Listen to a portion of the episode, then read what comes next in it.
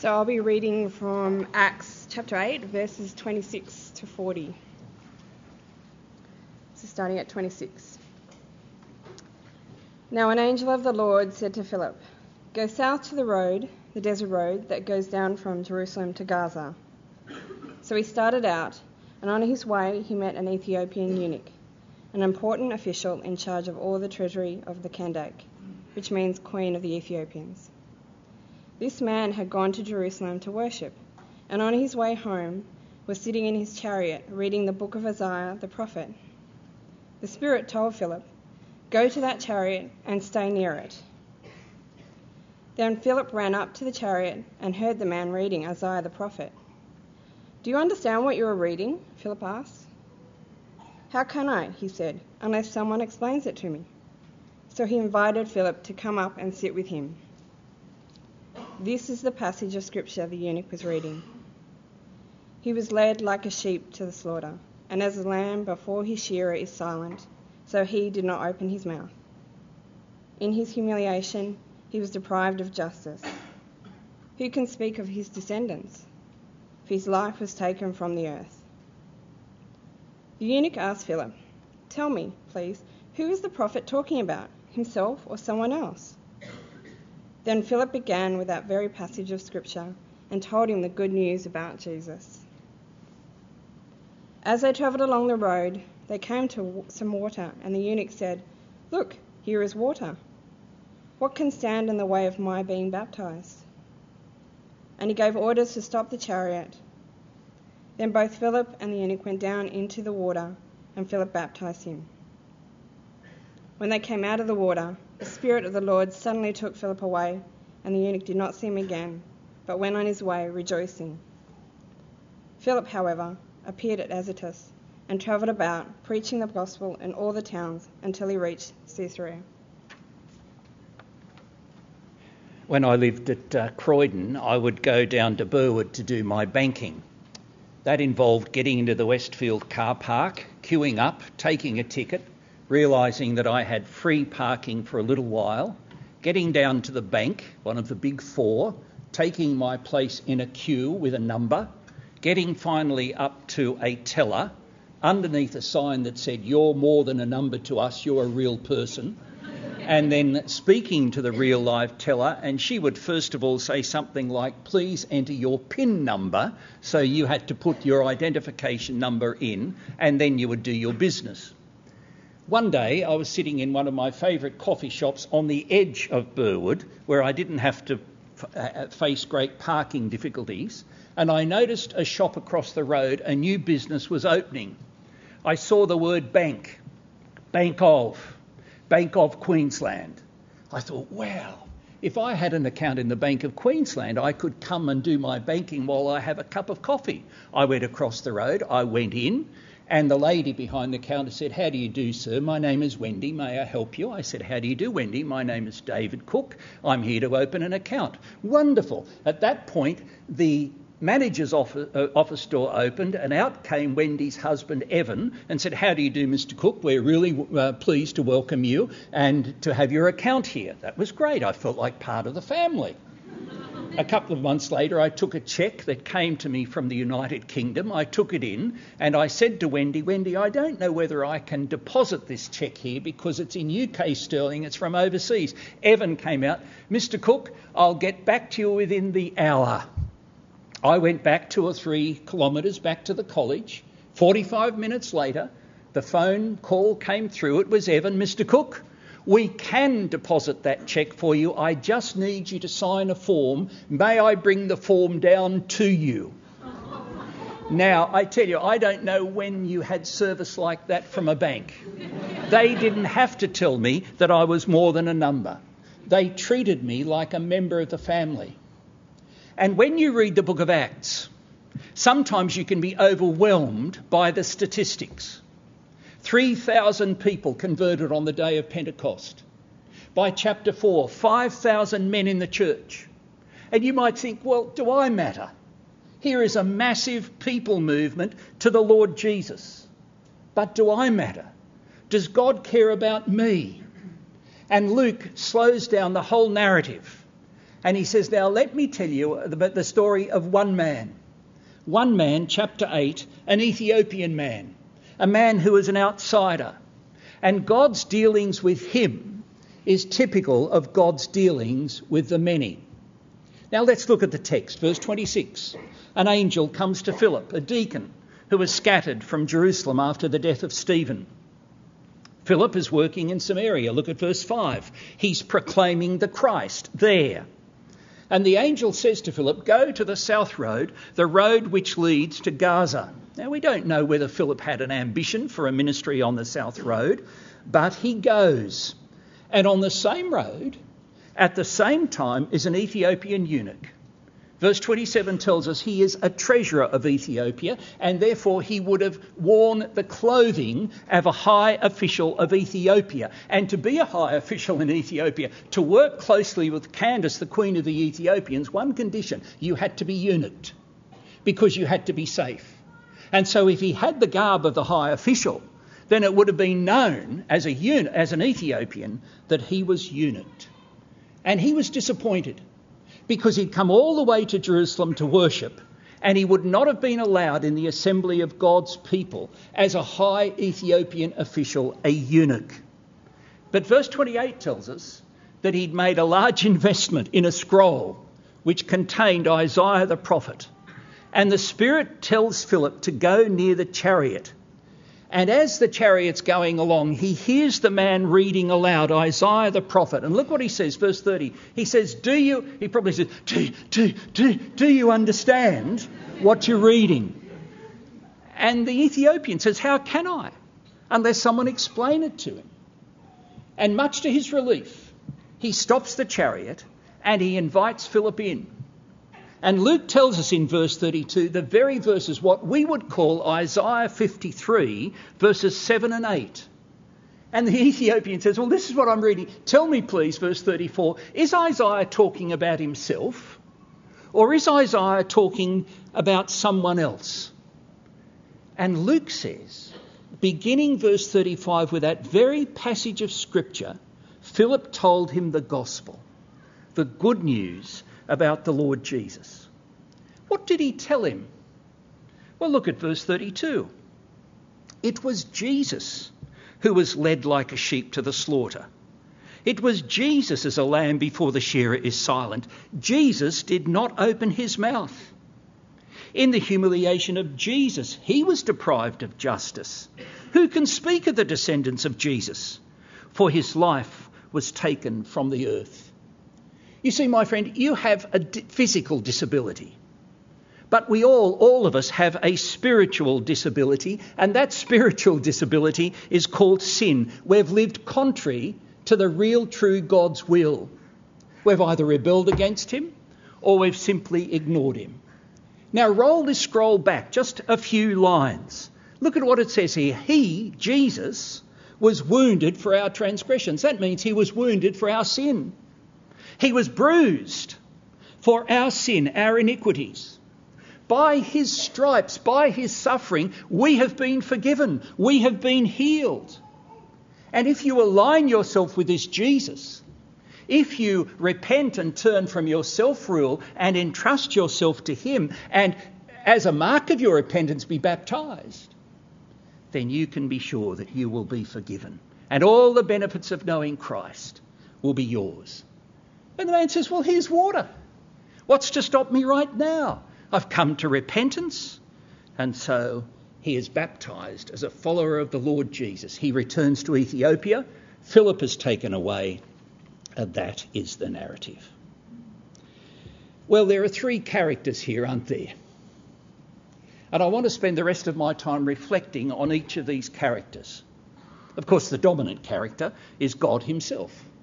God is the sovereign evangelist. God is the great evangelist. It is God who brings about an intersection which is laid down in eternity. It is the angel who speaks. It is the Spirit who directs. Philip, the right man, on the right road, at the right time, and he intercepts this Ethiopian who is disappointed. He's an outcast and he's on his way back from Jerusalem And he just happens to be reading aloud at that moment when Philip comes next to the chariot, Isaiah 53, which is probably the most direct reference to the Lord Jesus in the whole of the Old Testament. And God takes this man and he safely deposits the Ethiopian in the family of God. And then if you flip over one page, you have another intersection. Now, not a disappointed outsider, but a persecuting insider. Saul, and God intercepts him. And then in the next chapter, God brings Peter to intercept with an ordinary good man called Cornelius. And then if you keep flipping the page, you come to Paul speaking to a wealthy merchant, a lady by the name of Lydia. And all the way along, God has brought these people together. He's the great evangelist. He is the God to whom each of us is precious. He has no pleasure in the death of the wicked. Life without Christ is impossible.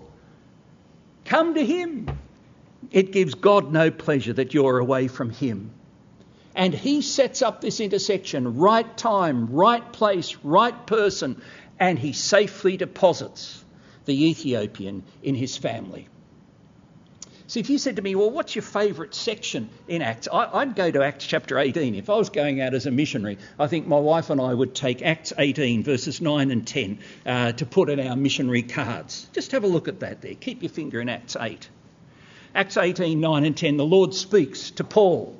And Paul's in Corinth, and it's tough. And what does God say to Paul? In direct speech, he says, Paul, don't be afraid. Why does God tell Paul not to be afraid? Paul's never afraid. Too right, he's afraid and don't be silent. But do you mean to say that Paul sometimes was reticent about speaking? Too right he was. Don't be afraid. And don't be silent, because I want you to know that I am with you and you will not come to harm. Why? Because I have many people in this place. God is the great evangelist. I don't know who the elect are, but I know that He has a heart for the elect. He knows those who are His. And it's only as we open the gospel to people that God will call in the elect. Don't be afraid. Don't be silent. I'm with you. You'll come to no harm. I have many people in this place. God, the sovereign, active evangelist. Secondly, Philip, the second character. Notice that what Philip is doing in Samaria God tells him to go and do on the Gaza Road. Do you notice that? I don't know how many times I'd say to students who are going out as missionaries to a foreign mission field, what are you doing in terms of evangelism now? You're in your own culture, you've got your heart language. You see, when you get on that plane to fly to the foreign mission field, nothing magic happens. You're not going to automatically turn into an evangelist. What are you doing now? And notice that Philip is actively involved in evangelism in Samaria, and God tells him, Go to the South Road and do it there. And what strikes you about Philip? Fitness? Well, he had to be fit to keep up with a chariot. He's biblically, theologically able to go from Isaiah 53 to the Lord Jesus. Yes, all those things are true. His sensitivity to the angel, to the Spirit. Yes, that's true. But I think the thing that strikes me most about Philip is that he's opportunistic. Here he is. Here's this man reading. And he says to him, Do you understand what you're reading? Here's my dad. He goes out because of various circumstances to sell insurance. In those days, you'd go out in pairs. My dad's called in, and the boss says, Now, Cookie, I'm sending you out with Ernie. Watch out for him, mate. Nobody else wants to go with Ernie. Why, my dad says because Ernie's a Bible basher. And out they went. And 12 months later, they're driving down Burwood Road. And Ernie says to my father, Bruce, it's a wonderful thing to be a Christian. Now, you wonder about the apologetic value of a statement like that. that was it. Now, I'm sure Ernie had put much more into it in that 12 month period, but Ernie was always ready to speak. In fact, the last time I saw Ernie, I was speaking at a men's breakfast at Castle Hill, and Ernie was there, 92 years of age. And I said to him, Mr. Crocker, you always had an evangelistic tract on your person. And he said, I still do, David. And he pulled the track out of his back pocket. And he said, There'll be a lot of people in heaven because of this little tract. And I said, Yeah, probably because of the death and resurrection of Jesus as well. They'll be in heaven. But you see, here was an intersection. How did the gospel come to our family? My mother, a week later, becomes a Christian. My sisters. And five years later, me. Because God had set up an intersection that Ernie Crocker was prepared to speak. We had at college a number of years ago a guy who came back from his second trip to a Muslim majority country. He said, I'll give you the best opening line for the evangelisation of Muslims that I've found. Here's the line. You can use it yourself, it never fails. Hello, my name's Mike. What's yours? Now you substitute your name there. No, don't be fearful. Let's open up a conversation. You see, when I go to England, I say Australians are really shy. they laugh. We are. We're a reticent, shy people. Here I am sitting in a food mall in Pitt Street, Sydney. I'm having lunch with my friend. He gets up to go and get our coffee. The table next to us, there's about that much space between us, and there's a lady sitting diagonally opposite me, all alone. My friend's going to the coffee. What do you do in our culture? Well, you don't have eye contact and you don't speak. But I thought, well, I looked at her. She was about 40, 45. She looked at me and I said with a smile, What sort of a day are you having? She said, I think I'm having the most nerve wracking day of my life. I'm about to go to a specialist for medical results. It doesn't always happen that way. But it more often happens so that I'm surprised when it does happen, and I shouldn't be so surprised. Will you, like Philip, be opportunistic? I'm not saying that where you go, you're going to find someone sitting in the hairdresser's salon reading Isaiah the prophet. but you never will know. You see, friends, as I look back, I don't think we've ever had more evangelistic training or evangelistic resources than we do now. But do we recognise God as the sovereign evangelist who sets down intersections laid down in eternity? Paul's going to prison. Where's his pulpit there? Cuffed, handcuffed to a Roman soldier next to him. I'm about to get on an aeroplane. There's going to be someone in the seat next to me. I'm sitting in a hairdresser's chair. Someone's cutting my hair. I'm in the queue at Coles. It's all very random. I go every morning at six o'clock to a coffee shop where we live. You cannot imagine the sort of blokes who now come and join me there. And they've never heard of our Lord Jesus. Now, we've got to be opportunistic, we've got to be outgoing. Are you available? Are you opportunistic, like Philip? Philip the ever ready. But there's a third here, and it's the Ethiopian. Well, let's hear his testimony. Well, I was going along on my chariot.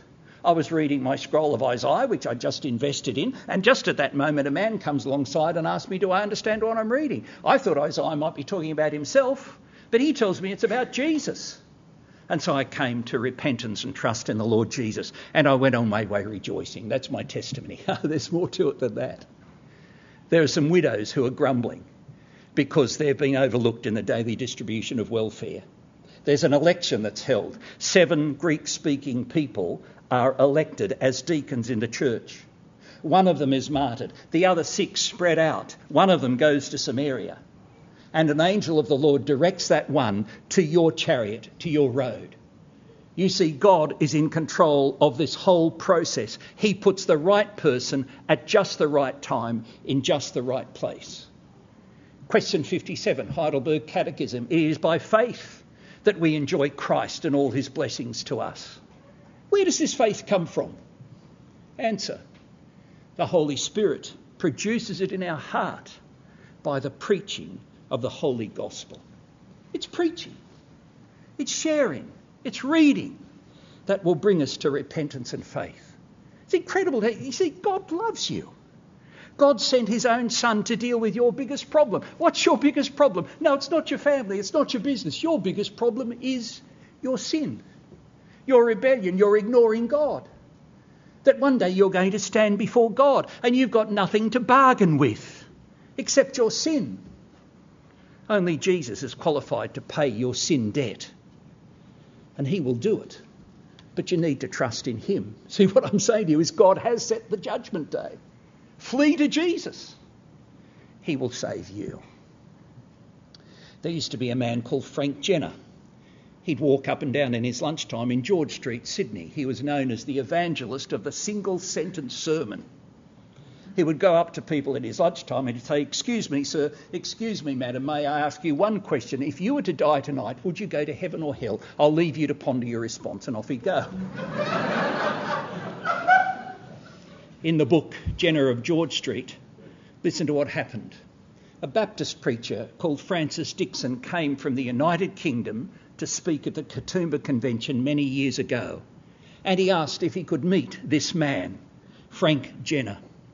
As Dixon gently, in his precise voice, related the story of four young servicemen in Bournemouth, London, Adelaide, and Perth who had come to Christ through his witness, Jenner burst into tears. He fell on his knees. Oh Lord, he prayed, thank you for tolerating me. Jessie, Frank's wife, who was making a cup of tea for the visitors, came in and saw her husband on his knees in the lounge room and said, What's happened? It's all right, Frank said. These people have come to tell me about some fellows who've come to Christ, some fellows I spoke to. Jessie also started to weep. They all prayed together. Jenner said to his guests, You know, I never heard that anyone I ever spoke to had gone on from the Lord.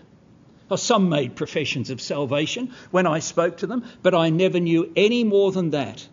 And at that stage, he'd been carrying on his work for 16 years, every lunchtime, talking to 10 people. But this was the first time that he had heard of any lasting result. Jenner of George Street, UK Teacher of the Year. What makes you so special to be the Teacher of the Year? I'm a high school teacher. I teach science. I think the key to teaching science is to convince boys and girls that everybody can do science. Don't get put off by the formula. Don't get put off by the laboratory and all the equipment. If you have average intelligence, you can do science. Evangelism, witness. You may not all have the same evangelistic gifts. You may not all have the same evangelistic opportunities but you've all got the same heart. You can all talk about Jesus and you can all talk about what he has done for you. God has brought salvation to us. We are part of his spirit empowered people. And we know that God has many people in this place. So do not be hesitant.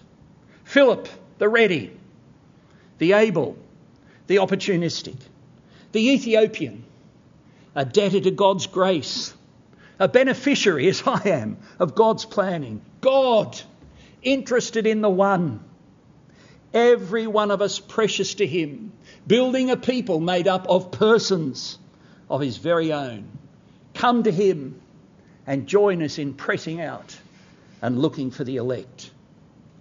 The late professor of classics at Auckland University, E.M. Blaiklock, in his wonderful little commentary in the Tyndale series, sums up the introduction to acts like this.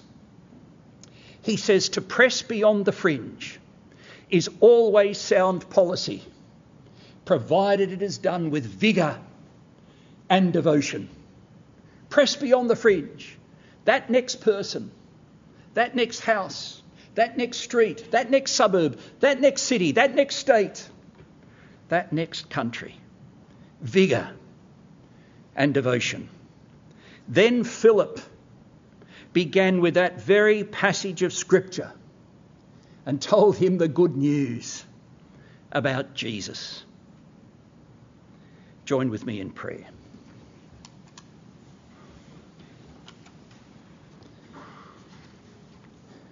We praise you, our Heavenly Father, that your Holy Spirit brought us to trust in your Son